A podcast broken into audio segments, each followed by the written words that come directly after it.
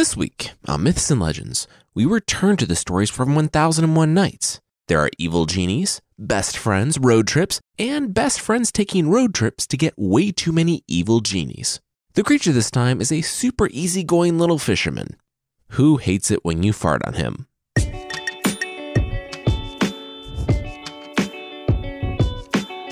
This is Myths and Legends, episode 169 A Bottle of Gin. This is a podcast where I tell stories from mythology and folklore. Some are incredibly popular stories you think you know, but with surprising origins. Others are stories that might be new to you, but are definitely worth a listen. Okay, so we're back in 1001 Nights. If you don't know about that story, it's basically a framing narrative for a bunch of other stories. The collections include Aladdin, Sinbad, Ali Baba and the 40 Thieves, and more. Way back in episode 82, we talked about Shahrazad, the Queen, and the Sultan. Now, the Sultan had been hurt when his wife cheated on him, so, vowing to never be cheated on again, he would marry a woman, have their wedding night together, and then execute her the following morning. He did this way too many times. I mean, once is too many.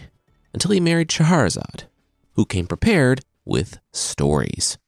She would tell a story each night, weaving them together with cliffhangers and nesting one story in another so that, at the end of the night, the Sultan was always left wanting more, and Shahrazad got to keep her head for another night.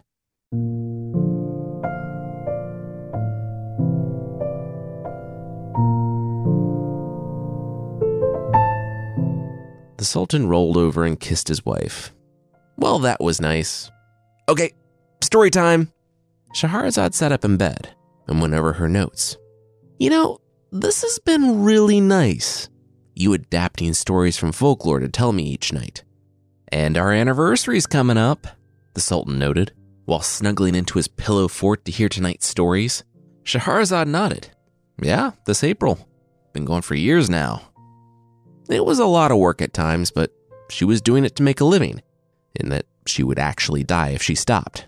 So she couldn't complain. Yeah, yeah, I love these stories. So interesting, the Sultan said, before trailing off. Shahrazad closed her notes and stopped her vocal warm ups. What is it?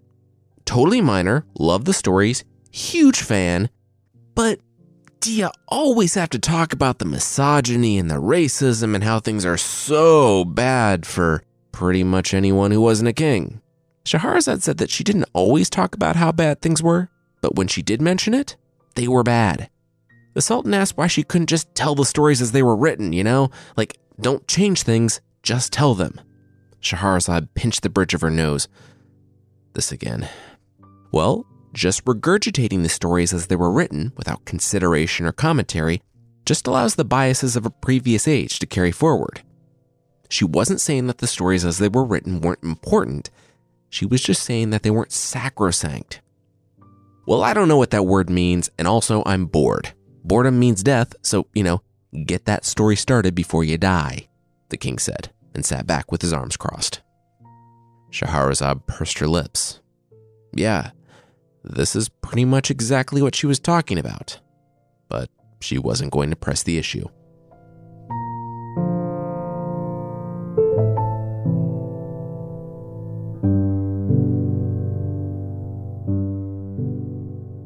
King Solomon, the king of Israel, wasn't building a temple, writing proverbs, or being tricky when it comes to cutting babies in half, he had a magic ring that he used to bind demons to his will.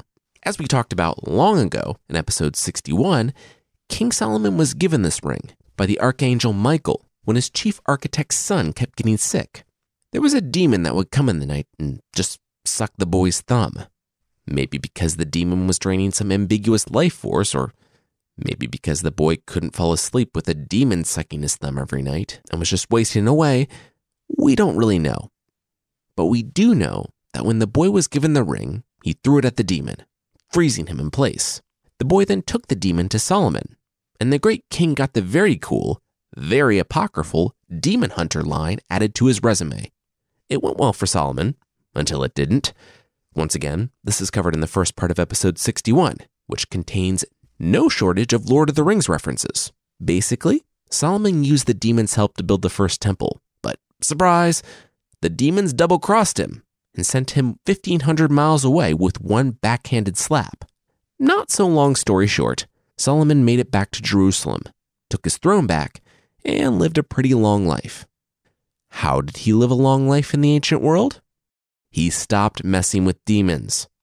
According to today's story, at some point he stopped the very dubious practice of hunting down demons to press them into menial construction work, and instead he stamped them with the ring to get them under control and forced them into vessels of copper, stopping the container with molten lead and then sealing it with the ring to trap them forever. He not only did this with demons, but with jinn, or genies, and marids, which is just sort of a super powerful jinn. Well, one day, in Shahrazad's main story for today, Talib, the court poet, is sitting down before the caliph, a king, and Talib is telling of his father, the brave explorer. The father had been trying to reach Sicily when he was blown off course and sent south, and there he landed on a continent. And when the men came to see him, he noticed there. Shahrazad paused. Nope, not saying that. She looked at her notes, went a few lines down. All right, after several depictions that definitely aren't racist, the explorers noticed the fishermen dragging up their nets. The fisherman got one look at his catch and whistled. The entire town came out to see as the man held the copper container over his head and slammed it onto the ground, destroying the lead stopper with Solomon's seal. Instantly, a disembodied voice bellowed through the air I repent, I repent. Pardon, O prophet of God. I will never return to that which I did aforetime. Soon, a body took form out of clouds and lightning until a being stood before them, his head level with the mountains and his face buried in his hands. He looked mournfully at the crowd, furrowed his brow as he searched for someone, and when that someone apparently wasn't there, he glanced from side to side and disappeared in a flash, the smoke trailing off across the sea. The explorers from the Middle East were on the ground trembling, while the people from the village just shrugged. That was cool, and they went about their day. When the explorers had recovered enough, they talked to the person in charge. What was all that? He said he had no idea how he knew the extensive backstory with Solomon and the ring, but when Solomon sealed the bean, he didn't simply bury the bottle or keep it in some cool hidden treasure hoard. Nope, he just tossed the bottles into the ocean. But doesn't that mean he's just sending them all over the world to people who have no idea what these famously evil beings are or what they can do? Talib's father asked. Leader of the city nodded. Yep. And they were legitimately terrifying, but after the first, I don't know, dozen or so, the effect just wears off. They come out of there acting all sad and contrite and stuff, but as soon as they realize Solomon is dead and no one has the ring to seal them again, they take off. This is all probably okay. Okay, so remember that we are two stories deep. Talib, the poet, is providing the Caliph with some exposition regarding his dad's expedition. All this is in Shahrazad's stories to the Sultan. Uh, well, that sounds awesome, the Caliph replied. Talib, the poet, cocked an eyebrow. What did? The story? the Caliph scoffed. No, that was terrible. But those bottles? Yes, please. I want to see those start a collection of dangerous demons and genies that we can't possibly hope to control if their thousand plus year old seals are ever broken. Sign me up. Talib said, I mean, if he wants the bottles, then they could just break to the governor of Morocco, and he will be able to send them back. This was the Caliph. He wasn't a guy people said no to. The Caliph nodded. Awesome, awesome. Great idea. When can you leave? He asked Talib. Talib said that they had messengers for that. He was the court poet. They, they were in Arabia. The bottles were in northwestern Africa, in Morocco, almost 4,000 miles away. The Caliph laughed. No mere messenger could be entrusted with this important task. Going to get some bottles full of demons for a caliph who might remember that he wanted them when Talib came back. Oh, if Talib came back, sorry. Talib was about to speak up, but the caliph stopped him. He couldn't remember where he heard it, but someone said that the Caliph wasn't a man you said no to. He turned to Talib. Wise words, don't you think? Talib sighed. He was a poet. He understood ominous subtext. He would leave immediately.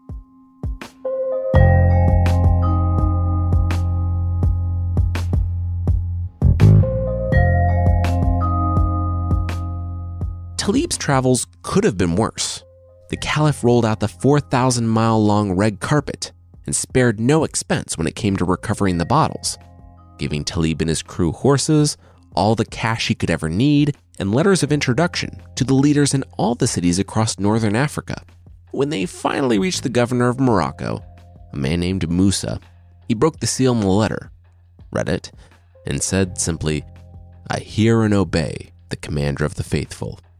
The wizened guide that he summoned, the sheik, had the same reply. The man was incredibly old and stooped with years of age and travel, but he knew the endless wastes and dangers better than anyone. Talib greeted the man and asked how long he should pack for. A week? Week and a half just to be safe? Two and a half years, the sheik replied. On this journey, we will see all manner of horror and danger, not the least of which being the land itself. At its narrowest crossing, the desert is four days straight of just riding with no source of fresh water, all to a nightmare land, to gather items with which no man should ever meddle, for a king who has likely already forgotten he asked for them. Musa, the governor of Morocco, pursed his lips. Ah, would it be like uh, super irresponsible of him to ditch his royal duties to go on this road trip with the guys? Before Talib and the sheik said that yes, yes, it was extremely irresponsible, Musa shrugged and threw up his hands. Welp, that was why it was good to be the boss. He was gonna do it. He put his arms around Talib and the wizened sheik. Boys quest.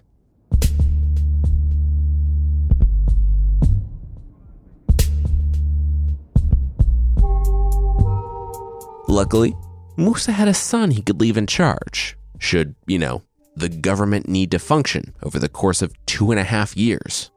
Since the governor was going to go with them, they didn't exactly travel light. It said that, to make sure they had enough for the journey, they brought along 2,000 armored horses and 3,000 camels, you know, just in case, as well as enough people to care for that many animals. And for the first year, things went well. The sheik guided them, the governor brooded up with his thousands of servants, and Talib wondered what he did to get stuck on a never ending trip through the desert. Then things got bad. The sheik, having one job, woke up one morning and had to have a talk with the other two guys. He was lost. They lost the road back when the stars were obscured. Musa, the governor, held up his hands now, there was no reason to panic. They just needed to navigate back to the road and then they'd be fine. The sheik glanced back to the dunes that had already erased any presence of their passing.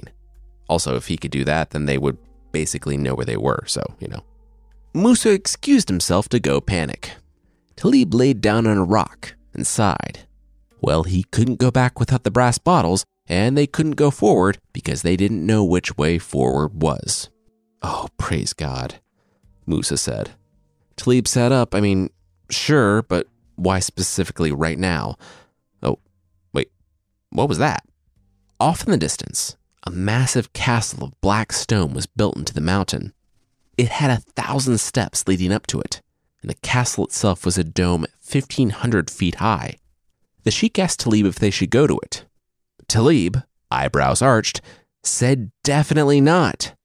If one were to like describe it in a collection of stories, they would say it was, quote, great and gruesome, a desolate place that, from far off, appeared like it was made of smoke. Whoa, wait, is that the creepy black palace? Musa said, taking a break from panicking to push the two aside. He said his grandfather had once been lost in this land and had come upon this palace, and thence to the city of brass, they should go. Uh, two things, Talib interjected. First, thence? Who says thence? Second, guys, remember why we're out here. We need to get those bottles. We're on a two year journey. This is strain hard into side quest territory. Guys, Talib took a deep breath. They were already on their way to the great, gruesome castle. Fantastic.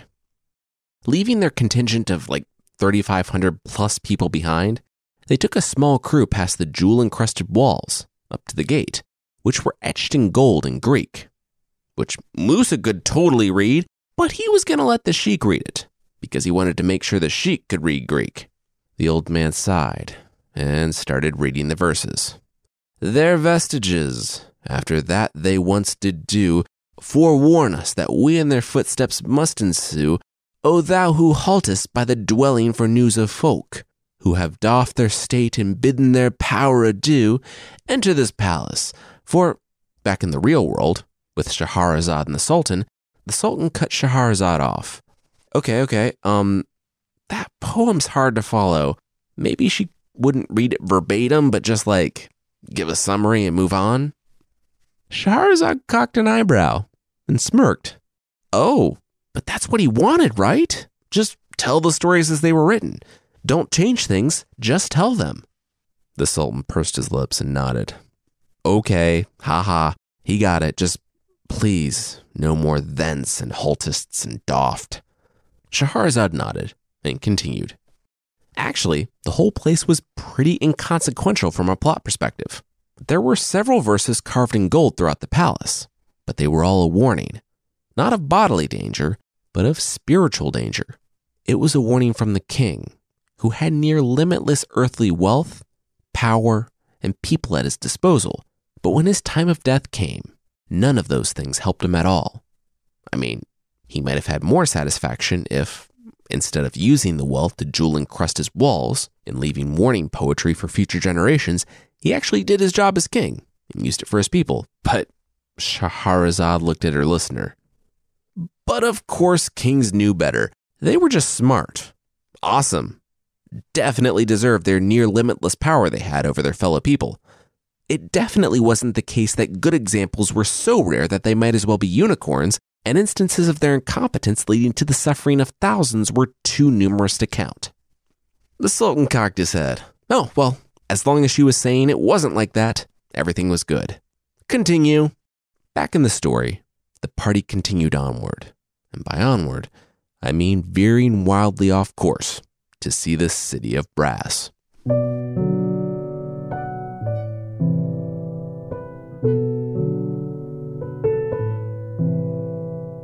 We'll catch up to them on their journey, but that will be right after this.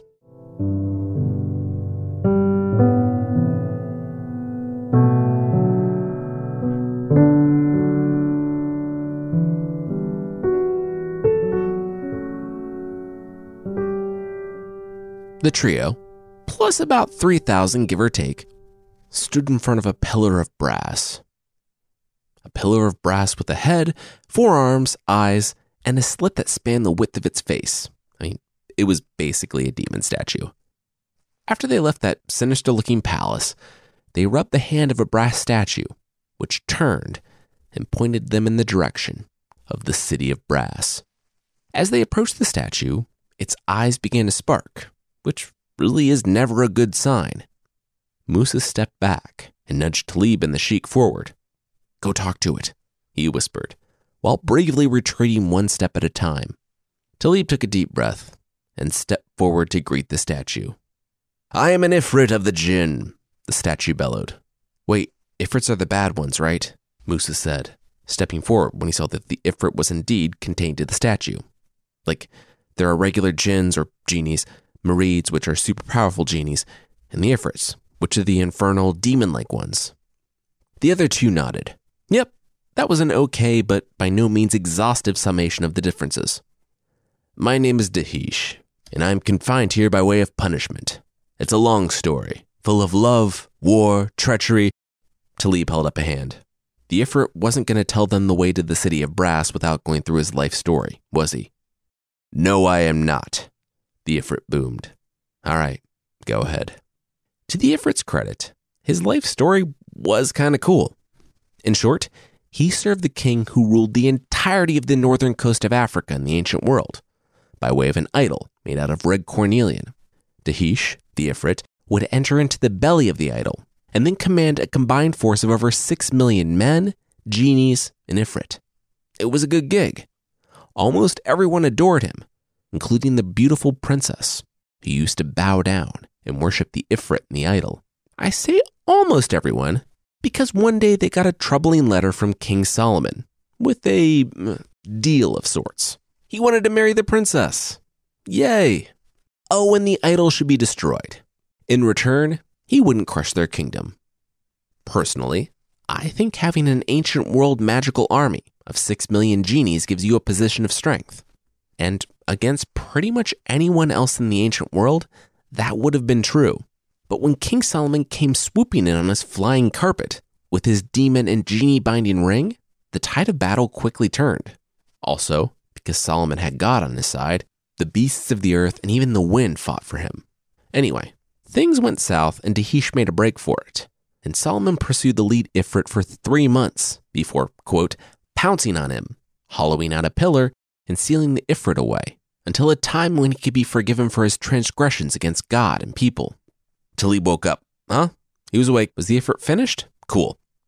All right, so they wanted to know about the city of brass and all that, but he wanted to know about the bottles of gin. Ha, gin. But seriously, Solomon sealed a bunch of gin away in brass bottles.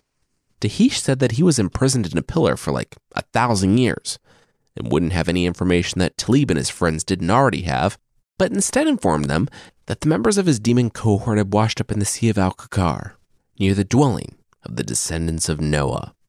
Sultan interjected again. Wait, wouldn't everyone on Earth be a descendant of Noah? I mean, it was just his family who survived the flood, right? Scheherazade winced. Yeah, remember those kind of damaging, antiquated views on certain things? Well, this is one of them. There is a frankly pretty racist interpretation of a curse that happened to one of Noah's grandsons that's being used to justify slavery of people from Africa. The Sultan thought about it. Oh, the curse of Ham. Got it. So when it's referring to the sons of Noah, it's specifically referring to this interpretation. Yep, Shahrazad said, finishing his sentence. Ugh, yuck, the Sultan said, and bade Shahrazad to continue. When the others asked Dahish about the city of brass, he told them the directions. Also, you know, if someone wanted to, like, scratch off the seal or anything keeping him bound to this pillar for a thousand years, that would be great.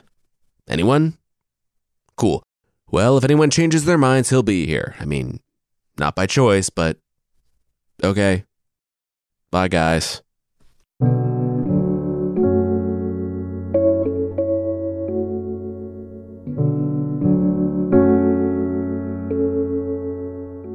Was another couple of weeks before, finally, they stood outside the legendary City of Brass.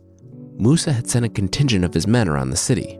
Like the dome that started them on this journey to the City of Brass, the city was built from black stone, but unlike the dome, it had two towers of brass that looked like flames from far off. They didn't even see a gate as they approached. And soon, Musa's men returned. They rode camels for two and a half days, but not only didn't find any gate, but no crack in the walls at all. It was impregnable. The trio rode to the top of the tallest hill in the area to look down on the city. And there, they found more gilded Greek words, which, again, the sheik translated. O son of Adam, how heedless are you of what is before you? Your cup is death, and soon it must be drained to the dregs. Look to yourself before you enter the grave. Look to the city, to everything they had and yet nothing could ward off death or bribe him. Their strongholds and treasures were unavailing against heaven's decree. Talib and the sheik read it, but Musa was writing it all down on paper, weeping. Maybe this journey was what he needed. I mean, after five tablets, he swooned. He was so convicted and overcome. So, I guess the words seemed to have touched a nerve. After six tablets, all of which said basically the same thing, and ward off travelers from the destruction that awaited them, both spiritually and in the city, the trio of leaders decided, yeah, let's try to crack that place open and see what we can get into.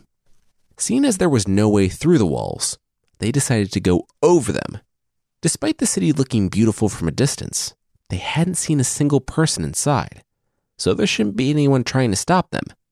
After, no joke, another month to build a ladder, the first guy ascended and disappeared over the wall. By Allah, you're good looking, the men heard. And then, with a step from the edge, the man descended, quickly, without the ladder. Diving to the side, but still catching bits of Scout One's splatter, the trio didn't know what to think until another man came up to them. That guy was obviously having a hard time with life on the road. Let him go.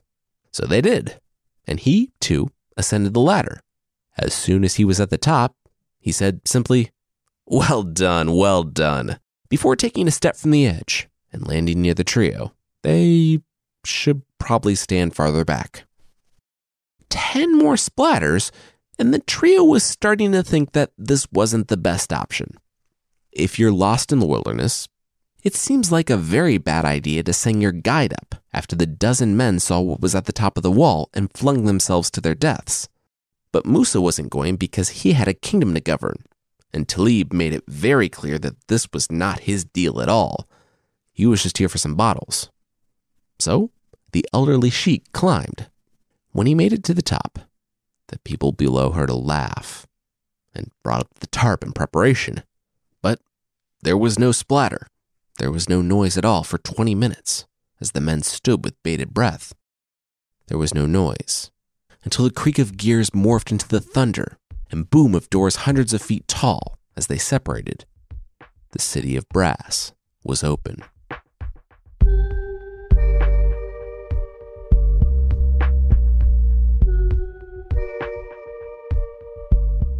In the end, from the still alive sheik, they learned that there was an enchantment on the city where anyone who came over the walls would see 10 beautiful women who, for some reason, would fill them with the urge to throw themselves back over the wall. When the sheik saw them, he talked himself down with verses from, quote, the Book of God the Most High. Also, it said that he looked down and saw the remains of 12 guys who jumped previously, so that was a pretty good deterrent. Anyway, once he dispelled the enchantment, he made his way along the wall, where, reaching into the navel of a brass horseman, as we all would do in any situation where the opportunity presents itself, he turned a ring, which revealed the stairway down to the guardhouse. After the doors opened, and many hugs were had among the trio, the sheik cautioned that half of the men, probably over a thousand people, should stay outside, lest there be traps inside. When the trio and like 1,500 guys entered the city of brass. They didn't find traps, but they did find death. Corpses rotting in their silk linens lay all over the city, on couches, sitting in the streets, reclining in their mansions. The market was full of weapons, gold, medicine, gemstones, all from worlds away. Talib was on it when he saw Musa pick up a diary and read about how the people long ate and drank their fill, but now they were food for worms. He caught Musa before one of the leader's trademark swoons. It wasn't until they made their way to the marble, jewel encrusted pavilions that they met the first inhabitant of the city of brass.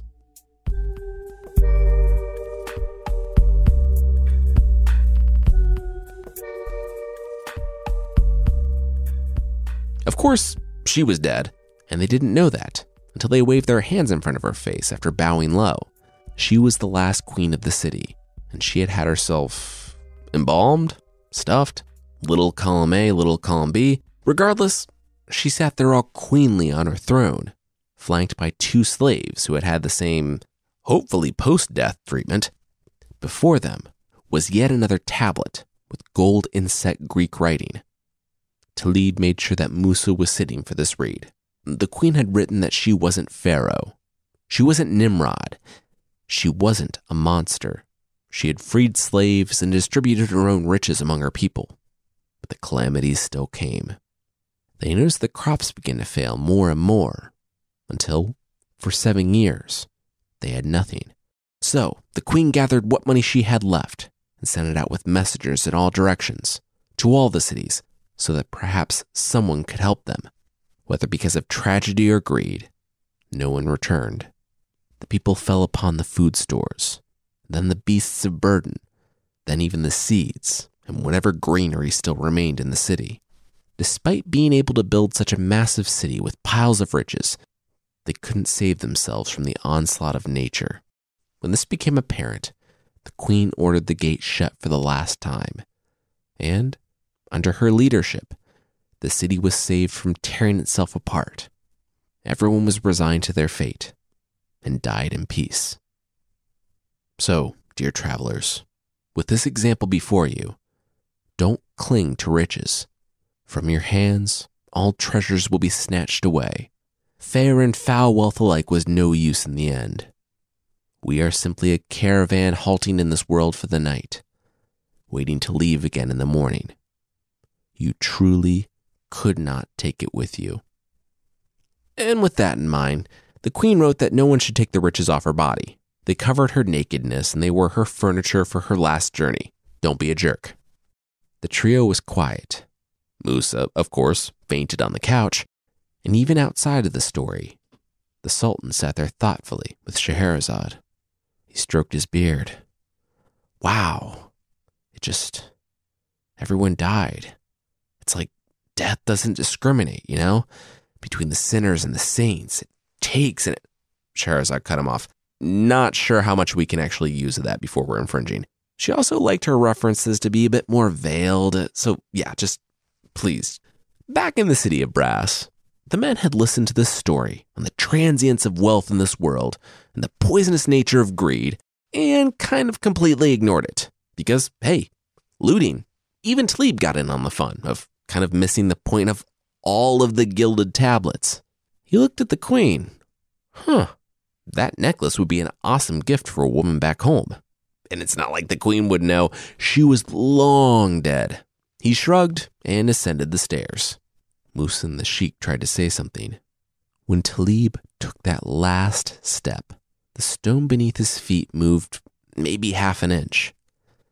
Before he could react, the mace from one embalmed slave came down on his back, while the sword of the other sliced his neck. Talib's head rolled down the stairs before he even touched the queen. What? The Sultan screamed at Scheherazade. Seriously? He's like our protagonist, and he's dead with no warning? I mean, he was the lens through which we saw this world. Couldn't Scheherazade make him, like, not dead? She was telling the story. I know, I know, she said, but she couldn't change the story, not that much. True, he died in a meaningless way after succumbing to his greed without seeing his quest completed. But we don't get to choose the time we leave this earth. Some of our quests will remain incomplete. I mean, not messing with booby trapped queens seems like a pretty solid start, though, the Sultan said. Scheherazade agreed. Absolutely. Okay, continuing on with the story. The crew, sans Talib, looted the city with as much as they could carry before the sheik closed the gate and climbed down the ladder. Even without Talib nagging them, they still decided to finish the quest. I mean, the caliph was the caliph, so they eventually worked their way to a kingdom on the coast. And after some explanation, the people there said that, yeah, they would be happy to unload some of the demon bottles that kept washing up. Also, remember that kind of racist Sons of Noah bit? Well, it turns out that they kind of hardcore buried the lead because these people are also mermen and mermaids. Yeah, why not just say that? The mer people dove down and collected as many of the bottles as they could, in addition to a chest full of water, into which a particularly faithful merman shut himself. He had to do it. He had to go meet the Caliph. So they made the overland trip back to the Middle East, demon bottles in tow. They arrived three years after Talib left. Bowing low, they explained that Talib had led their journey, being a little annoying, but a good guy. He died in the city of Brass. The Caliph cocked an eyebrow. Who? Oh, were those the bottles? Gimme, gimme. He took the first and slammed it against his stone. The weathered leg cracked and crumbled, and an ifrit shot from the top of it, going through the standard jinn script of begging for forgiveness, before realizing that Solomon wasn't present, and noping on out of there before anyone produced a way of rebinding him. The whole court clapped. That was awesome. Releasing vengeful beings of untold power and, in the demon's case, malice, was a great way to spend the afternoon. The sheik went back home and presumably continued to non guide people through the wilderness, while Musa decided that he had seen too much. He didn't want riches or power anymore, but to live out his life in peace and devotion. He retired to Jerusalem, and his son was named the governor. And finally, most important of all, the devoted merman, who was transported across the desert in a box full of water to see the caliph. Yeah, he died. The story makes a point of saying that the desert was too hot and the water evaporated, killing the merman. The end.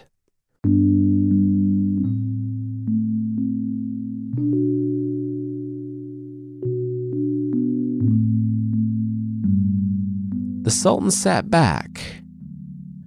Huh. Shahrazad's eyes widened. He didn't like it? The Sultan thought about it. I mean, it kind of petered out there at the end with the main character dying in the city of Brass and all. But the Kings came out all right. What with them retiring in comfort and getting fun demon fireworks. And really, weren't the Kings the only people who mattered in the story? So, yeah, good story. Shahrazad breathed. Good, good. She was so glad that he liked it, and also that she wasn't going to die. She sat back with her husband and watched the sunrise on yet another morning. It had been years since all of this had started, but she was daring to hope that somehow she might beat the odds. Somehow she could live, and maybe, just maybe, the Sultan was changing. Hey, hun, what's tomorrow's story? The Sultan asked. Shahrazad looked down. Oh, it's called The Malice of Women. The Sultan laughed. Awesome. Shahrazad leaned back and watched the sunrise. Well, they still had time.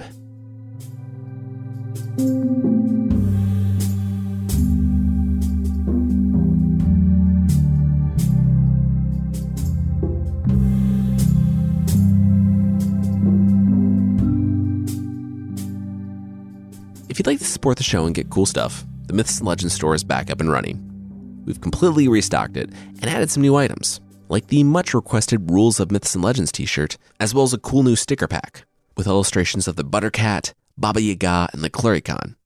To check out that and all the other things we have on there, you can find the store at mythpodcast.com slash store or through the link in the show notes.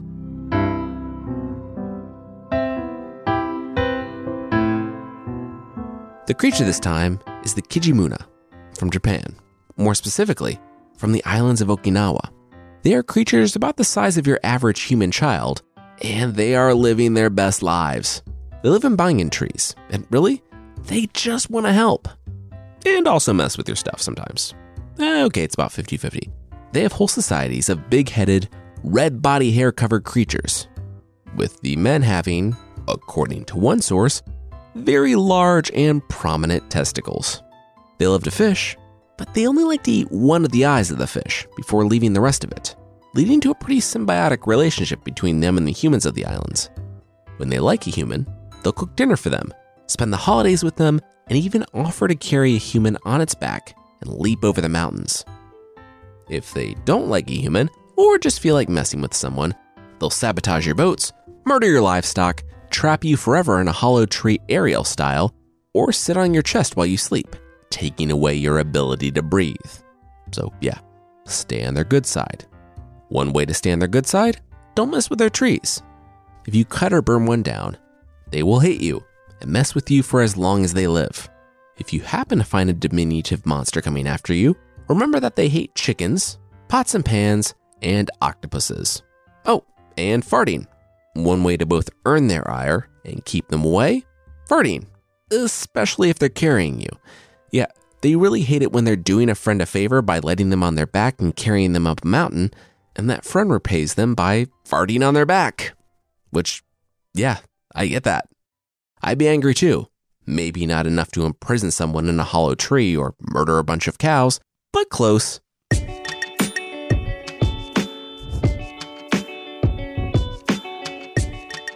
That's it for this week. Myths and Legends is by Jason and Carissa Weiser. Our theme song is by the band Broke for Free, and the Creature of the Week music is by Steve Combs. There are links to even more music in the show notes. And I want to say thanks again to SimpliSafe for sponsoring us this week. With SimpliSafe, you get comprehensive, enterprise level security for your own home. If there's a break in, SimpliSafe uses real video evidence to give police an eyewitness account of the crime, and it costs just 50 cents a day. Visit simplisafe.com/legends. You'll get free shipping and a 60-day risk-free trial. You've got nothing to lose. Go now to simplisafe.com/legends so they know our show sent you. That's simplisafe.com/legends. All right. Thank you so much for listening, and I'll see you next time.